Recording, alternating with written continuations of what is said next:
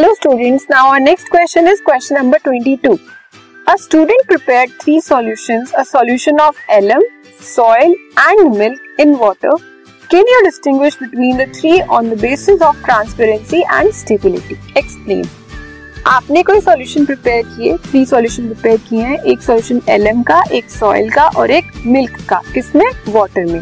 अब आपको ये बताना है कि क्या आप इन्हें डिफरेंशिएट मतलब डिस्टिंग्विश कर सकते हो, किस बेसिस पे? ट्रांसपेरेंसी और स्टेबिलिटी के बेसिस पे। Yes, we can distinguish between the three based on transparency and stability. हम कर सकते हैं, पहले तो हम इसे ड्रॉ कर लेते हैं, ठीक है। ये हमारे थ्री सॉल्यूशंस हैं, थ्री बीकर्स लिए, ओके। अब ये क्या है? Alum plus water. ये क्या है? Soil plus water.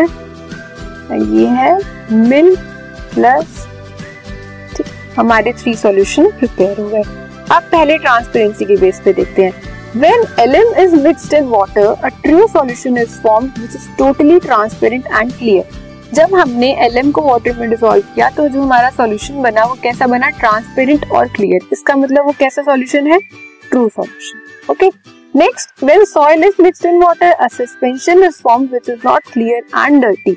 जब हमने सॉइल को वाटर में डाला, उसका मिक्सचर बनाया, तो जो हमें सॉल्यूशन बना या जो मिक्सचर बना वो कैसा था? डर्टी सा था। उसे हमने क्या बोला? सस्पेंशन।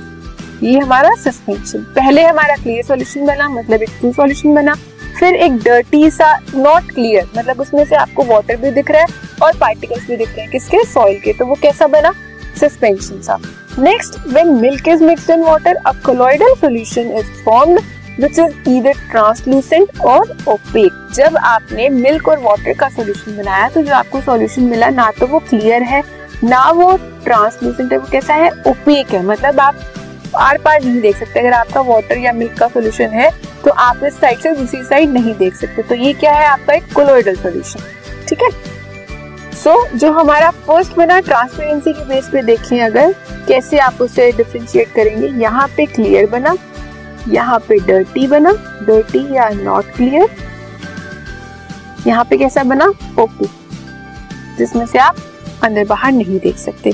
नाउ नेक्स्ट, स्टेबिलिटी की बात करें अगर, when alum and water solution is stable as to solutions are stable. जब आपने एलम और वाटर को मिक्स किया तो हमें कैसा सॉल्यूशन मिला था? क्लियर सॉल्यूशन, और उसे हमने क्या बोला था? True solution. तो जो हमारे ट्रू सॉल्यूशन होते हैं वो क्या होते हैं? स्टेबल। इसलिए एलम और वाटर वाला हमारा स्टेबल सॉल्यूशन है।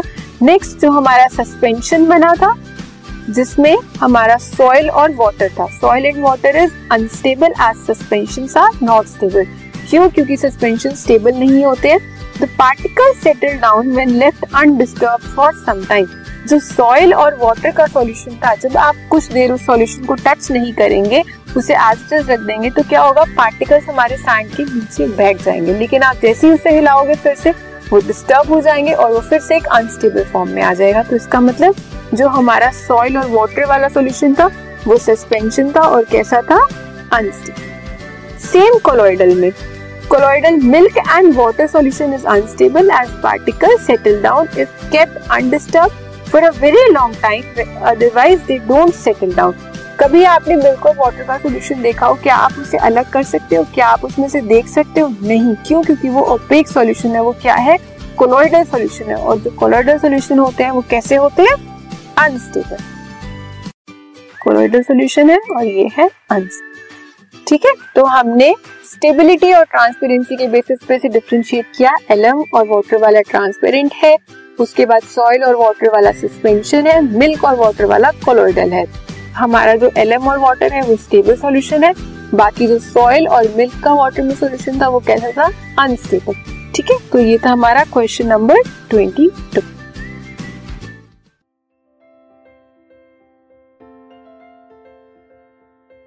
This podcast is brought to you by Hubhopper and Shiksha Abhiyan. अगर आपको ये पॉडकास्ट पसंद आया तो प्लीज़ लाइक, शेयर और सब्सक्राइब करें, और वीडियो क्लासेस के लिए शिक्षा अभियान के यूट्यूब चैनल पर जाएं।